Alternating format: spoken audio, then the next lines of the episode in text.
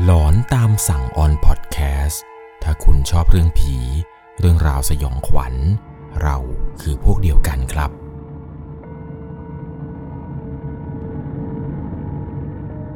สวัสดีครับทุกคนครับ ขอต้อนรับเข้าสู่ช่วงหลอนตามสั่ง อยู่กับผมครับ 1 1 LC เรื่องราวความสยองขวัญในวันนี้นะครับ ต้องบอกก่อนเลยว่าเป็นประสบการณ์ของผู้ฟังทางบ้านครับ ที่ได้ส่งเข้ามาบอกว่า มีอยู่ครั้งหนึ่งครับที่กลุ่มเขากับเพื่อนๆเนี่ยพากันขี่มอเตอร์ไซค์ครับจากจังหวัดพังงา มุ่งตรงมาที่จังหวัดภูเก็ต แล้วไปอยู่ที่จุดจุดหนึ่งนั่นก็คือจุดชมวิวแห่งหนึ่งในจังหวัดภูเก็ตนั้น ซึ่งการมาในครั้งนี้ครับเป็นการมาในช่วงเวลากลางคืน ต้องบอกเลยครับว่าจุดชมวิวแห่งนี้เนี่ยถ้าใครได้ลองขึ้นไปตอนกลางคืนจะรู้เลยครับว่ามันน่ากลัวขนาดไหนยังไงแล้วนะครับ เรื่องราวต่อไปนี้ต้องใช้วิจารณญาณในการรับชมรับฟังกันให้ดีๆ โดยเรื่องราวในวันนี้ครับที่ส่งเข้ามาเนี่ยเป็นประสบการณ์ของผู้ฟังทางบ้านท่านหนึ่ง ผมขอใช้นามสมมติว่าคุณรอนก็แล้วกัน คุณรอนเนี่ยบอกว่าต้องพาทุกคนครับย้อนกลับไปน่าจะประมาณ 5-6 ปีที่แล้ว เขาเองเนี่ยเป็นคนจังหวัดพังงาครับ ได้ขี่มอเตอร์ไซค์ไปกับกลุ่มเพื่อนเนี่ยเป็นการขี่มอเตอร์ไซค์ไปในตอนกลางคืนครับเรียกได้ว่าขี่ไปในตอนนั้นเนี่ยก็เป็นกลุ่มเป็นก้อนใหญ่เลย ตอนนั้นพวกเขาขี่กันมาจากพังงาเนี่ยตั้งแต่ประมาณสองทุ่ม มาถึงตอนภูเก็ตเนี่ยน่าจะประมาณสามทุ่มนิดๆแล้วครับ ตอนที่พากันขี่มอเตอร์ไซค์มานี้เนี่ยก็เลือกถนนสายเส้นหลังภูเก็ตครับ ช่วงนั้นเนี่ยยังเป็นเด็กแว้นอยู่ ก็รวมกลุ่มมอเตอร์ไซค์เนี่ยแหละครับขับกันมา ขี่กันไปทั่วเมืองภูเก็ตครับจนลืมเวลา ตอนนั้นน่าจะประมาณตีหนึ่งกว่าๆเกือบตีสองแล้ว พวกเขาเนี่ยง่วงนอนกันครับ แต่ก็ไม่รู้ว่าจะไปนอนที่ไหน ตอนนั้นเนี่ยขี่มาก็มีเงินติดตัวกันน้อยมากครับ เพื่อนแต่ละคนเนี่ยบางคนก็ไม่ไดีบเงินมาด้วยซ้ำไป ขี่กันมาเป็นกลุ่มใหญ่เนี่ยถ้าเกิดเปิดโรงแรมนอนเนี่ยมันก็ต้องเปิดหลายห้องพอสมควรครับ ตอนนั้นเนี่ยก็คุยกันว่า เราจะไปนอนที่ไหนกันดีที่มันไม่ต้องเสียเงิน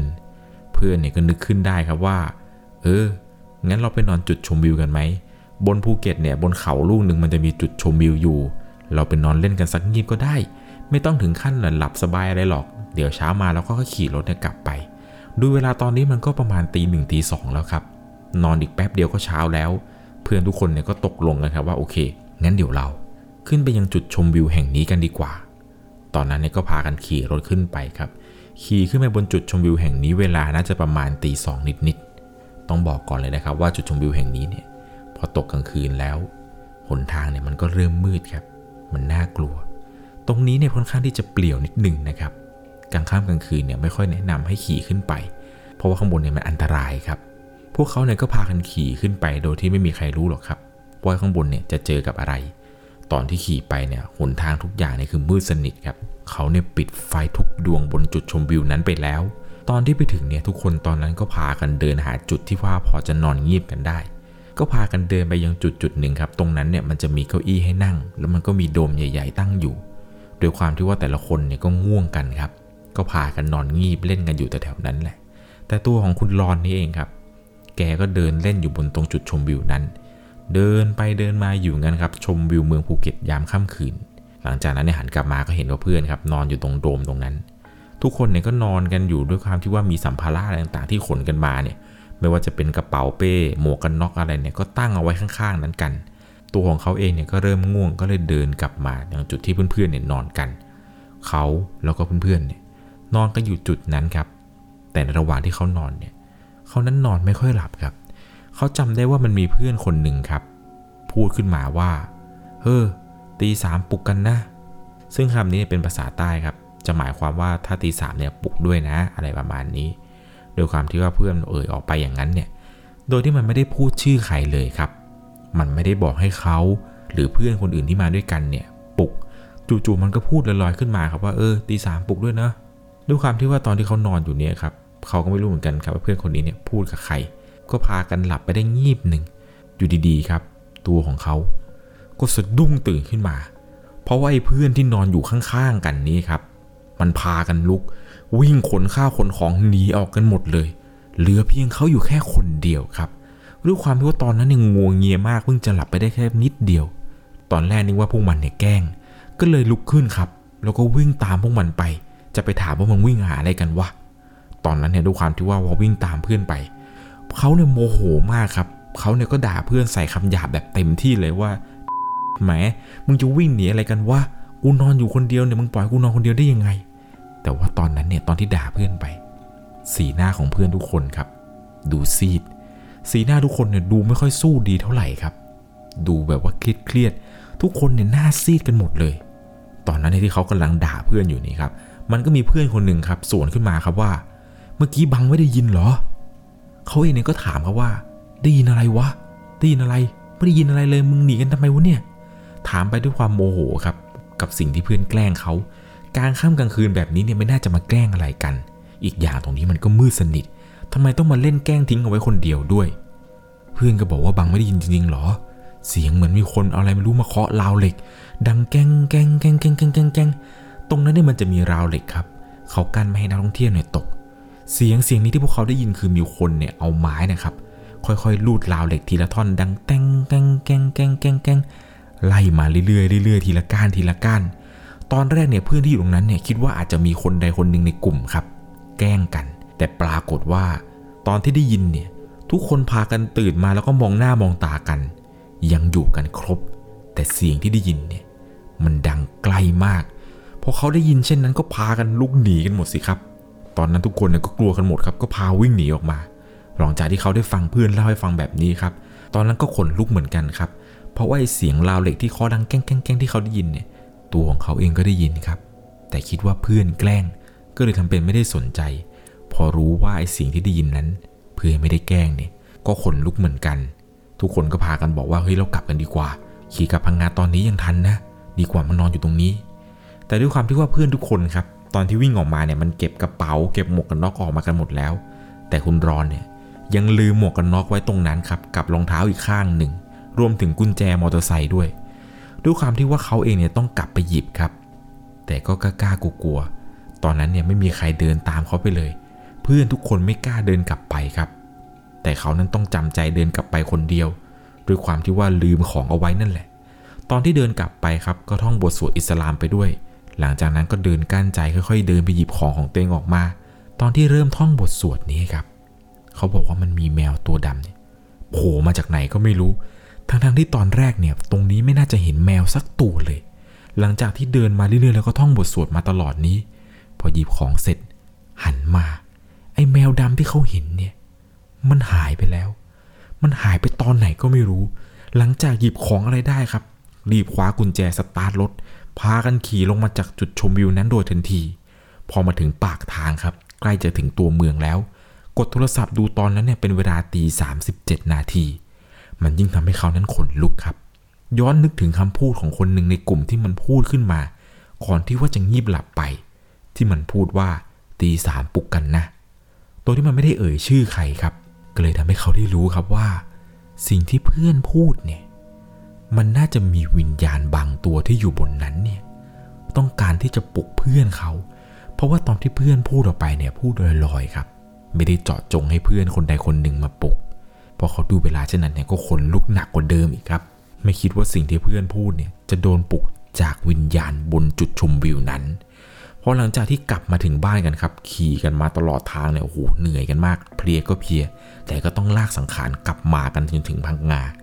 พอมาถึงครับ ทุกคนก็ต่างพากันแยกย้ายเข้าที่หลับที่นอนบ้านใครบ้านมัน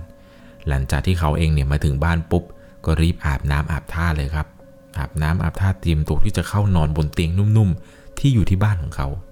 ดูเวลาตอนนี้เนี่ยก็เกือบจะสว่างแล้ว ในระหว่างที่นอนไปนี้ครับ เขาก็รู้สึกแปลกๆอยู่เหมือนกัน เพราะว่าในค่ำคืนนี้ มันก็มีบางสิ่งบางอย่างทำให้เขานั้นคิด คิดถึงเรื่องที่เกิดขึ้นครับ ไอ้ที่ว่ามีเสียงคนเคาะ ก้องก้องก้องอะไรบนที่ว่าบนจุดชมวิวตรงนั้น รวมถึงแมวดำที่เขาเจอก่อนที่จะหยิบของแล้วก็หายไป เขาคุ้นคิดอยู่นานครับ ว่าสิ่งที่เกิดขึ้นเนี่ยมันคืออะไรว่า หรือว่าข้างบนนั้นเนี่ยมันเคยมีการเสียชีวิตของใครบางคนอยู่ด้วยความที่ว่าสงสัยแล้วก็อยากจะรู้ครับทำยังไงก็นอนไม่หลับครับ คือสมองเนี่ยมันยังคงคุ้นคิดถึงเรื่องที่เกิดขึ้นเมื่อสักครู่นี้ ที่ว่ามีเพื่อนคนหนึ่งบอกว่า ได้ยินเสียงคนเอาไม้เนี่ยเคาะกับรั้วราวเหล็ก แล้วก็อีกอย่างหนึ่งคือเรื่องที่ว่าพบเจอแมวดำตอนที่ไปหยิบกุญแจ แล้วจู่ๆแมวดำตัวนั้นเนี่ยมันก็หายไปเขายังคงคุ้นคิดอยู่ครับว่าสิ่งที่เกิดขึ้นบนนั้นเนี่ยมันน่าจะมีเรื่องราวอะไรเกี่ยวกับสิ่งที่มองไม่เห็นอยู่ข้างบนนั้นหรือเปล่า หรือบางทีมันอาจจะมีการเสียชีวิตของใครบางคน แล้วดวงวิญญาณเขาเนี่ยไม่ยังไม่ไปผุดไปเกิด จนได้ออกมาหลอกหลอนพวกเขา เขาเองเนี่ยก็คิดนอนคิดไปคิดมาจนนอนไม่หลับครับ ตัดสินใจว่า เฮ้อไม่นอนละ เลยคว้าโทรศัพท์ขึ้นมาครับ ค้นหาข่าวใน Google แล้วก็ใน YouTube ดู ปรากฏว่ามันมีข่าวครับ มันมีข่าวข่าวหนึ่งวันที่ออกข่าวเนี่ยเขาลองนับย้อนหลังไปดูครับ จากวันที่เขาพบเจอ ย้อนกลับไปเรื่อยๆเรื่อยๆจนกระทั่งถึงวันที่เกิดเหตุในข่าวที่เขาเพิ่งจะอ่านเนี่ยมันครบ 100 วันพอดีเลยครับ พอรู้เช่นนั้นเนี่ยเขาก็รู้สึกกลัวมากครับ รู้สึกขนลุกขึ้นมาเลยทันที ทั้งนั้นที่ตอนอยู่ตรงนั้นเนี่ย ไม่ได้เห็นหรอกนะครับ ว่ามีดวงวิญญาณเป็นผู้หญิง หรือเป็นผู้ชายหรือเป็นเด็ก รู้เพียงแค่ว่ามันมีเสียงเคาะก็แก๊กๆนี่แหละ ที่มันมารบกวนจนเพื่อนเนี่ยทุกคนต้องตื่น หลังจากพอได้รู้ข่าวครับ รู้แค่ว่าตรงนั้นเนี่ยมันมีคนเสียชีวิต ก็ปิดข่าวแล้วก็รีบนอนหลับต่อทันที เช้ามาครับพอเช้ามาครับก็มาเจอกับเพื่อนๆกลุ่มเดิม เพื่อนคนที่ไปด้วยกันนะครับหนึ่งในนั้นเนี่ยมันเล่าให้ฟังครับว่า ตอนก่อนที่มันจะได้ยินเสียงเคาะเนี่ย มันได้ยินเสียงผู้หญิงร้องไห้มาก่อนครับ เป็นเสียงผู้หญิงโหยหวนออกมา ร้องแบบร้องเบาๆ แต่ได้ยินเพียงแค่สองคนครับ เพื่อนสองคนเนี่ยได้ยิน แต่คนอื่นๆเนี่ยไม่ได้ยินเลยครับ มันทำให้สองคนนี้เนี่ยรู้สึกขนลุกอีกครั้งหนึ่งครับ เพราะว่าเขาเองเนี่ยเปิดเจอข่าวเมื่อคืน ก็เลยเล่าให้เพื่อนฟังครับว่า เนี่ยเสียงที่มึงได้ยินเนี่ยกูรู้เลยว่าเป็นเสียงของใคร เขาเองเนี่ยก็อ่านข่าวนี้ให้เพื่อนฟังครับว่า มันเคยมีคนฆ่าตัวตายบนนี้ ยิ่งเฮี้ยนเลยครับ เพื่อนตอนนั้นเนี่ยพากันขนลุกหมดเลยครับ ไม่คิดว่าการขึ้นไปบนจุดชมวิวแห่งนั้นตอนกลางคืน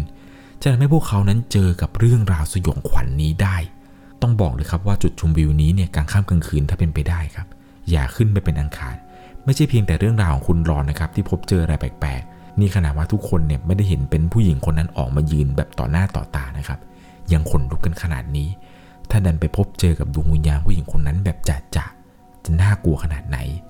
ลองคิดนะครับว่าถ้าคุณได้ขึ้นไปจุดชมวิวแห่งนี้ตอนกลางคืน แล้วตรงตรงนั้นเนี่ยมืดสนิท มันจะน่ากลัวขนาดไหน นี่ขนาดผมเล่าไปผมยังขนลุกเลยครับ ใครจะไปคิดล่ะครับว่า จะได้พบเจอเรื่องราวสยองขวัญ ที่เกิดขึ้นบนจุดชมวิวนั้น จุดชมวิวแห่งนี้เนี่ยผมจะขอใบให้ฟังนิดหนึ่งนะครับว่าถ้าคุณจะขึ้นไปได้เนี่ยคุณจะต้องผ่านสี่แยกสี่แยกหนึ่งครับยังไงแล้วนะครับกลางค่ำกลางคืนเนี่ย ก็อย่าขี่ขึ้นไปบนนั้นจะดีกว่า เพราะว่าตอนกลางคืนนั้น มันน่ากลัวเกินกว่าที่จะขี่ขึ้นไปเล่นอะไรอยู่บนนั้นตอนกลางคืน เรื่องราวความสยองขวัญในวันนี้ครับ เป็นเหตุการณ์สยองขวัญที่เกิดขึ้นกับผู้ฟังทางบ้านท่านหนึ่ง ที่เขานั้นนับถือศาสนาอิสลามครับ แล้วปรากฏว่าเขาต้องไปพบเจอกับเรื่องราวสยองขวัญ ที่ปัจจุบันนี้ครับ มันเกิดขึ้นมานานแล้วหลายสิบปี ทุกๆวันนี้ยังไม่สามารถหาคำตอบได้เลยครับว่า วันนั้น มันเกิดอะไรขึ้นทำไมเขาถึงต้องโดนดวงวิญญาณตามมาหลอกหลอน เรื่องราวต่อไปนี้จะต้องใช้วิจารณญาณในการรับชมรับฟังกันให้ดีๆ ครับ โดยเรื่องราวในวันนี้เนี่ยเป็นประสบการณ์ของผู้ฟังทางบ้านท่านหนึ่ง ชื่อว่าคุณบอลครับ คุณบอลเนี่ยอาศัยอยู่ที่จังหวัดตรังครับ เขาเนี่ยเล่าให้ฟังครับว่าเรื่องราวความสยองขวัญที่โดนดวงวิญญาณตามมาหลอกหลอนเนี่ย ต้องพาทุกคนย้อนกลับไปตั้งแต่สมัยเขาเรียนอยู่ชั้นประถมเลยแหละครับเราะว่ามันมีอยู่เหตุการณ์หนึ่ง เรียกได้ว่าเป็นเหตุการณ์จุดเริ่มต้นครับทำให้เขานั้น โดนดวงวิญญาณดวงหนึ่ง ตามหลอกหลอนมา คุณบอลเล่าให้ฟังครับว่าวันนั้นเนี่ยก็คือไปเรียนตามปกตินี่แหละครับ หลังจากที่เรียนเสร็จแล้ว กลับมาถึงบ้าน ก็อาบน้ำอาบท่าครับ นั่งดูทีวีกับพ่อกับแม่ ในสมัยนั้นเนี่ยนั่งดูละครทีวีกัน มันไม่มีอินเทอร์เน็ตเหมือนในสมัยนี้หรอกครับ ยุคนั้นเนี่ยละครทีวีถือว่าดีที่สุดแล้ว ในระหว่างที่กำลังนั่งดูละครไปกับพ่อแม่นี้ครับ อยู่ดีๆ มันก็เกิดอุบัติเหตุ มีรถสิบล้อครับ บวกเข้ากับรถยนต์ ซึ่งในตอนนั้นเวลาประมาณ3ามทุ่มครับ พ่อ แม่ คุณบอล ก็พากันออกไปดูครับ ว่าอุบัติเหตุที่เกิดขึ้นนี้เนี่ย มันเป็นอย่างไร เพราะว่าตอนที่รถชนกันครับ เสียงเนี่ยดังสนั่น จนทุกคนในบ้านตกใจกันหมด ก็พากันรีบเปิดประตูบ้านครับ ออกไปดู ตอนนั้นเนี่ยก็รีบวิ่งตามพ่อกับแม่ไปครับ อุบัติเหตุครั้งนี้เนี่ยถือว่าเป็นอุบัติเหตุที่ค่อนข้างที่จะรุนแรงมาก ตอนนั้นคนในหมู่บ้านครับทุกครัวเรือน พากันออกมาดูกันหมดครับ ด้วยความที่ว่าบ้านของคุณบอลเนี่ยเป็นบ้านที่ติดกับถนน แล้วชาวบ้านคนอื่นๆในระแวกนั้นเนี่ยก็พากันออกมาดูเหมือนกัน ตอนที่ออกมาครับ สิ่งแรกที่เขาเห็นนั่นก็คือศพครับ นั่นก็คือศพของผู้ประสบอุบัติเหตุนั่นเอง เห็นชัดเลยครับว่ามีคนเนี่ยนอนอยู่ตรงหน้าบ้านเขาศพของผู้ตายคนนี้ครับ นอนอยู่ที่ใต้ต้นมะละกอ ถัดไปอีกไม่ไกลครับ คนที่สองนอนอยู่ตรงถนนครับ ตรงนั้นเนี่ยมันเป็นหน้าบ้านของคุณอาที่อยู่ใกล้ๆกัน ซึ่งคุณบอลเองครับก็เดินดู เดินเข้าไปดูใกล้ๆแล้ว เขาบอกว่าเขาค่อนข้างที่จะกลัวมากครับ ทั้งเสียวทั้งสยองขวัญ จู่ๆมันมีคนมานอนตายอยู่ตรงท้องถนนหน้าบ้านนี้ มันไม่ใช่ภาพที่ทุกๆวันเห็นกันได้ง่ายครับ เขาเห็นหัวของผู้เสียชีวิตที่มีสมองไหลออกมา เลือดเนี่ยไหลนองเต็มพื้นถนน ศพแต่ละศพเนี่ยคืออุจจาดทั้งนั้นเลยครับ เรียกได้ว่าเป็นศพที่ตายแบบตายโหงเลยแหละครับ พอได้เห็นศพที่สองเท่านั้นแหละครับ เขาก็รีบวิ่งกลับมาที่บ้านทันที รีบเปิดประตูเข้ามาในบ้านเลยครับด้วยความที่ว่าตอนนั้นเนี่ยกลัวมากครับ พอได้เห็นสองศพนี้ ในระหว่างทางกลับบ้านนี้ครับ ปรากฏว่าคุณบอลนนั้น ไปเจออีกคนหนึ่งครับ เป็นศพที่สามกระเด็นเข้ามาในพื้นที่ของบ้านเขาครับ เรียกได้ว่าพอได้เห็นศพที่สามเนี่ยก็ช็อกเลยแหละครับ เพราะว่าคนที่สามนี้เนี่ยเหมือนกับว่าจะนอนตายอยู่บริเวณต้นตะไคร้ที่แม่ปลูกเอาไว้ครับ ตอนนั้นเนี่ยคนมุงกันเยอะมากเลยครับ เรียกว่าเป็นไทยมุงกันเลย แต่ระหว่างที่คนกำลังมุงกันเยอะๆนี่แหละครับ ไม่เห็นรถของคู่กรณีเลยนะครับ ที่เป็นรถสิบล้อ ไม่รู้ว่าเสียชีวิตหรือเปล่าคนขับ แต่ว่าน่าจะไม่ครับ จุดตรงนั้นเนี่ยเห็นเพียงแต่รถเก่งครับ เป็นรถเก่งคันหนึ่งที่สภาพยับเยิน รถสิบล้อเนี่ยไปไหนก็ไม่รู้ครับ ไม่มีใครจำทะเบียนได้ด้วย สาเหตุที่รู้ว่าเป็นรถสิบล้อชนก็เพราะว่าก่อนที่จะเกิดอุบัติเหตุครับ เขาได้ยินเสียงแต่ดังมาก่อนครับ ปีนแล้วก็ตุ้มเลยทำให้คนระแวกนั้นเนี่ยเลยรู้ครับว่าสาเหตุที่รถคันนี้โดนชนเนี่ยน่าจะเป็นรถสิบล้อ เพราะว่าสภาพเนี่ยมันหนักมันหนักเกินกว่าที่จะเป็นรถเก่งชนกัน หรือมอเตอร์ไซค์ชนกับรถเก่งนั่นเอง ซึ่งในระหว่างนั้นครับ ตัวของเขาเองเนี่ยก็ไม่กล้าที่จะกลับเข้าไปในบ้านแล้ว ก็ไปยืนอยู่กับพ่อกับแม่ครับ ชาวบ้านก็ยืนมุงกันเต็มไปหมด ก็ได้เห็นครับว่าคนแถวนั้นเนี่ยเขาเอากระสอบไปปิดศพ คนที่ 2 ที่นอนตายอยู่ข้างถนน รวมไปถึงคนที่3นี่แหละครับที่นอนตายตรงใต้ต้นตะไคร้เนี่ย ชาวบ้านก็พากันยกครับมารวมกับศพที่ 2 ที่อยู่ตรงข้างถนน แล้วก็เอากระสอบนี่แหละครับมาปิดเอาไว้ไม่ให้คนที่อยู่ทางแรกนั้นเนี่ยเห็นภาพอุจจาตา ในระหว่างนั้นเนี่ยเขาก็เดินกลับมานั่งอยู่หน้าบ้านตัวเองครับ มันจะมีเก้าอี้ม้าหินอ่อนเนี่ยตั้งอยู่ พ่อกับแม่เนี่ยเป็นคนจูงเขาเดินมานั่งตรงนี้ เพราะว่าตรงนั้นคนเยอะมากครับ อุบัติเหตุครั้งนี้เนี่ยค่อนข้างที่จะร้ายแรง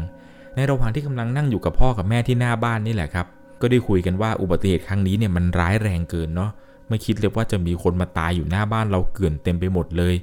ซึ่งในตอนระหว่างที่คุยกับพ่อกับแม่อยู่นั้นครับ ปรากฏว่า ก็หันไปเห็นครับว่ามันมีญาติของผู้ตายคนหนึ่งครับ เป็นศพแรกที่เห็นว่านอนตายอยู่ใต้ต้นมะละกอเนี่ย ซึ่งญาติของคนนั้นครับเขานั่งร้องห่มร้องไห้ แล้วก็โอบกอดผู้ตายคนนั้นเนี่ยเอาไว้ ซึ่งผู้ตายคนนี้ที่ตายอยู่ใต้ต้นมะละกอหน้าบ้านเขาเนี่ยเขายังคงจดจำใบหน้า แล้วก็ลักษณะท่าทางของเธอได้อย่างชัดเจนเลยครับ ศพที่เขาเห็นคนแรกเนี่ยเป็นศพของผู้หญิง สภาพคือเลือดเต็มหน้า ผมยาว ผิวขาว เสื้อผ้าเนี่ยเปิดด้วยเลือดเต็มไปหมดเลยครับ หลังจากนั้นไม่นานมูลนิธิก็มาครับเปิดเสียงไซเรนไฟวิบวับวิบวับเนี่ยดังมาแต่ไกลพอเขาได้เห็นก็สงสารมากครับ กับเหตุการณ์ที่เกิดขึ้น แต่ก็ช่วยอะไรไม่ได้หรอกครับ จนเวลาผ่านไปประมาณเกือบจะสี่ทุ่มครับ ทุกคนเนี่ยเริ่มทยอยกลับบ้านกันหมดแล้ว เพราะว่ามูลนิธิเนี่ยเขาเก็บศพทำพิธีเช็ดล้างอะไรพื้นที่ตรงนั้นเนี่ยจนสะอาดเอี่ยม เรียบร้อยทุกอย่าง ทุกคนพอหลังจากจบเหตุการณ์นี้ครับก็พากันค่อยๆ ทยอยกลับบ้านตัวเองกันไปหมด บางกลุ่มเนี่ยยังจับกลุ่มคุยกันอยู่ตรงถนนครับ ว่าโอ้โห เหตุการณ์นี้มันร้ายแรงเนาะนี่ไม่ได้เกิดแบบนี้มาตั้งนานแล้วนะ ไม่คิดว่าเหตุการณ์นี้จะกลับมาเกิดอีกครั้งหนึ่งซึ่งย้อนกลับไปหลายสิบปีแล้วครับพ่อเคยเล่าให้ฟังว่ามันเคยเกิดแบบนี้อยู่ครั้งหนึ่งแล้ว แต่ว่าครั้งนั้นเนี่ยมันไม่ได้แรงเท่ากับครั้งนี้เลย หลังจากเหตุการณ์สงบทุกอย่างครับ มันก็ค่อนข้างที่จะเงียบ ราะว่าแต่ละคนเนี่ยต่างแยกย้ายกลับเข้าบ้านนอนกันบ้านใครบ้านมัน พ่อกับแม่เขาเนี่ยก็พากันเดินเข้ามาในบ้านครับ จูงมือเขาเข้ามาในบ้านด้วยกัน ประตูหน้าบ้านของเขาเนี่ยไม่ได้ปิดเอาไว้หรอกครับ เพราะว่าเดี๋ยวช่วงประมาณตีหนึ่งเนี่ยพ่อกับแม่จะลุกออกไปกรีดยาง ก็เลยไม่ได้ปิดประตูเอาไว้ครับ เขาเองเนี่ยก็ขึ้นนอนจำได้ดีเลยว่าตอนที่นอนเนี่ยค่ำคืนนี้ครับหลังจากที่เกิดเหตุไปหมาดๆเนี่ยเขานอนอยู่คนเดียวในห้องเลยครับ และเวลาพ่อกับแม่จะไปกรีดยางเวลาตีหนึ่งเนี่ย พ่อกับแม่ก็มักจะมาปลุกเขาครับ ให้ไปใส่กรหน้าบ้าน แต่ในคืนนั้นแหละครับ คืนที่เกิดอุบัติเหตุเนี่ยเขานอนอยู่ในบ้านคนเดียว ในระหว่างที่นอนอยู่นี้ ไม่รู้ว่ากี่โมงแล้วครับ นอนนอนอยู่ เหมือนกับรู้สึกว่า ตัวเองนั้นจะไม่สามารถขยับเนื้อขยับตัวได้ครับ มันมีเสียงครับ เป็นเสียงร้องไห้เนี่ยดังมาจากตรงปลายเท้าเขา เสียงเสียงนี้เป็นเสียงสะอื้นครับ เสียงสะอื้นของผู้หญิงคนหนึ่งทำให้เขานั้นเนี่ยต้องค่อย ๆ ตื่นขึ้นมา แต่พอลืมตาตื่นขึ้นมาเท่านั้นแหละครับ ความรู้สึกที่รู้สึกว่ามันไม่สามารถที่จะขยับตัวได้เนี่ย พอลืมตามาถึงได้รู้ครับ มันมีผู้หญิงคนหนึ่งผมยาว เลือดเต็มหน้า นั่งอยู่บนตัวเขาครับ แล้วผู้หญิงคนนี้เนี่ยก็บีบคอเขา จนเขาเนี่ยต้องตะโกนไปครับว่าป้ามาป้ามาช่วยผมด้วยป้ามาช่วยผมด้วย ผีบีบคอ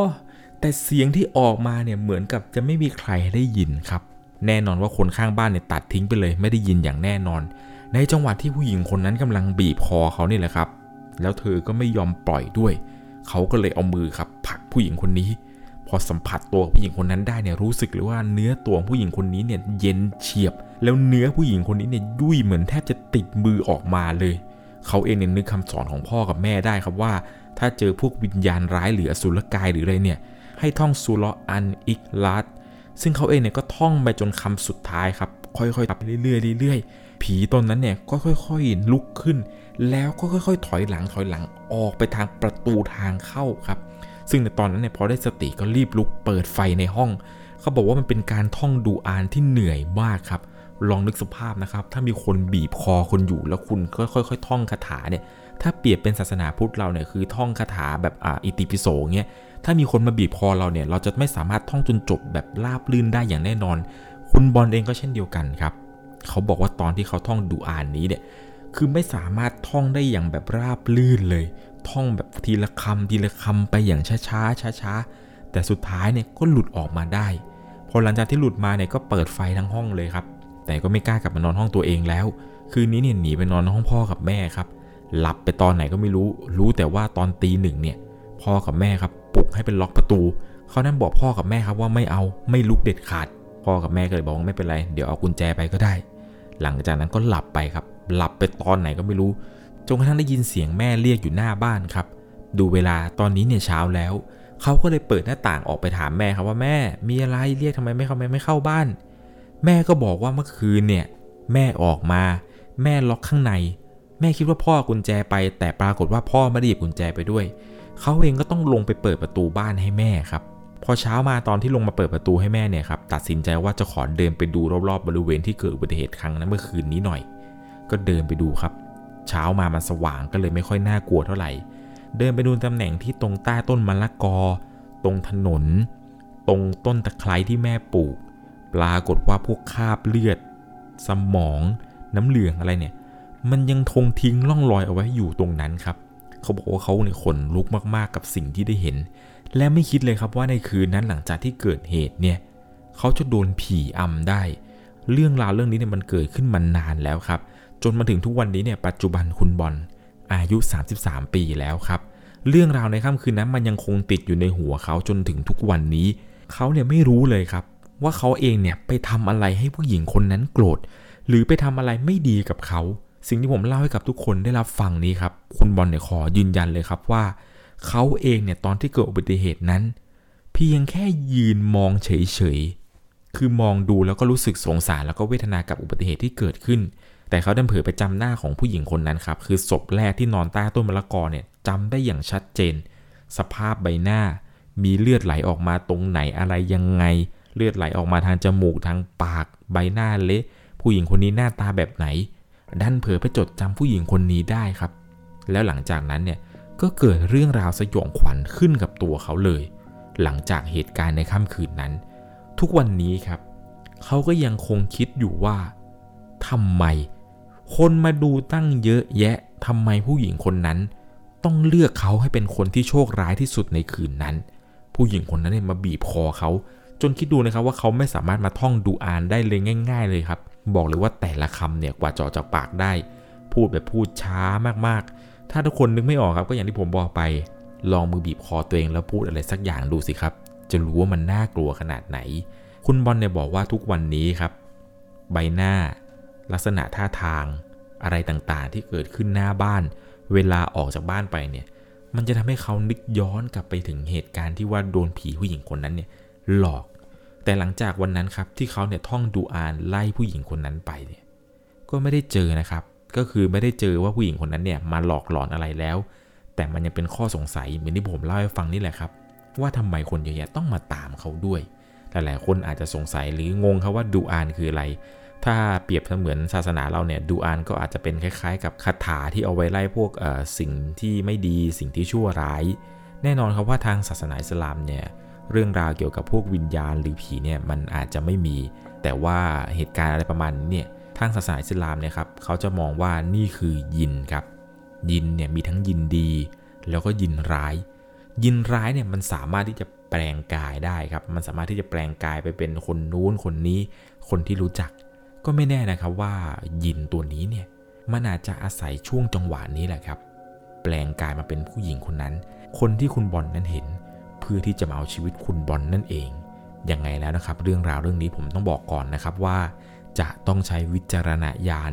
ในการรับชมรับฟังกันให้ดีๆ โดยเรื่องราวทั้งหมดที่เกิดขึ้นนี้ครับ มันเป็นอุบัติเหตุที่เกิดขึ้นจริง ๆ ที่จังหวัดตรัง แต่ผมขออนุญาตที่จะไม่ระบุอำเภอให้ฟังนะครับ เพราะว่าเหตุการณ์นี้เนี่ยคนที่อยู่ระแวกบ้านเขาเนี่ยจะรู้กันดีครับว่าอุบัติเหตุในครั้งนั้นเนี่ยมันร้ายแรงขนาดไหนพอได้ฟังเรื่องราวของคุณบอลเล่าเกี่ยวกับอุบัติเหตุหน้าบ้านของตัวเองแล้วเนี่ย มันก็ทำให้ผมนั้นนึกย้อนไปถึงเรื่องราวที่ผมเคยเล่าให้ฟังในช่วงของหลอนตามสั่งครับ ที่ผมเคยเล่าให้ฟังที่จังหวัดชัยนาทครับ น่าจะเป็นหลอนตามสั่ง EP ที่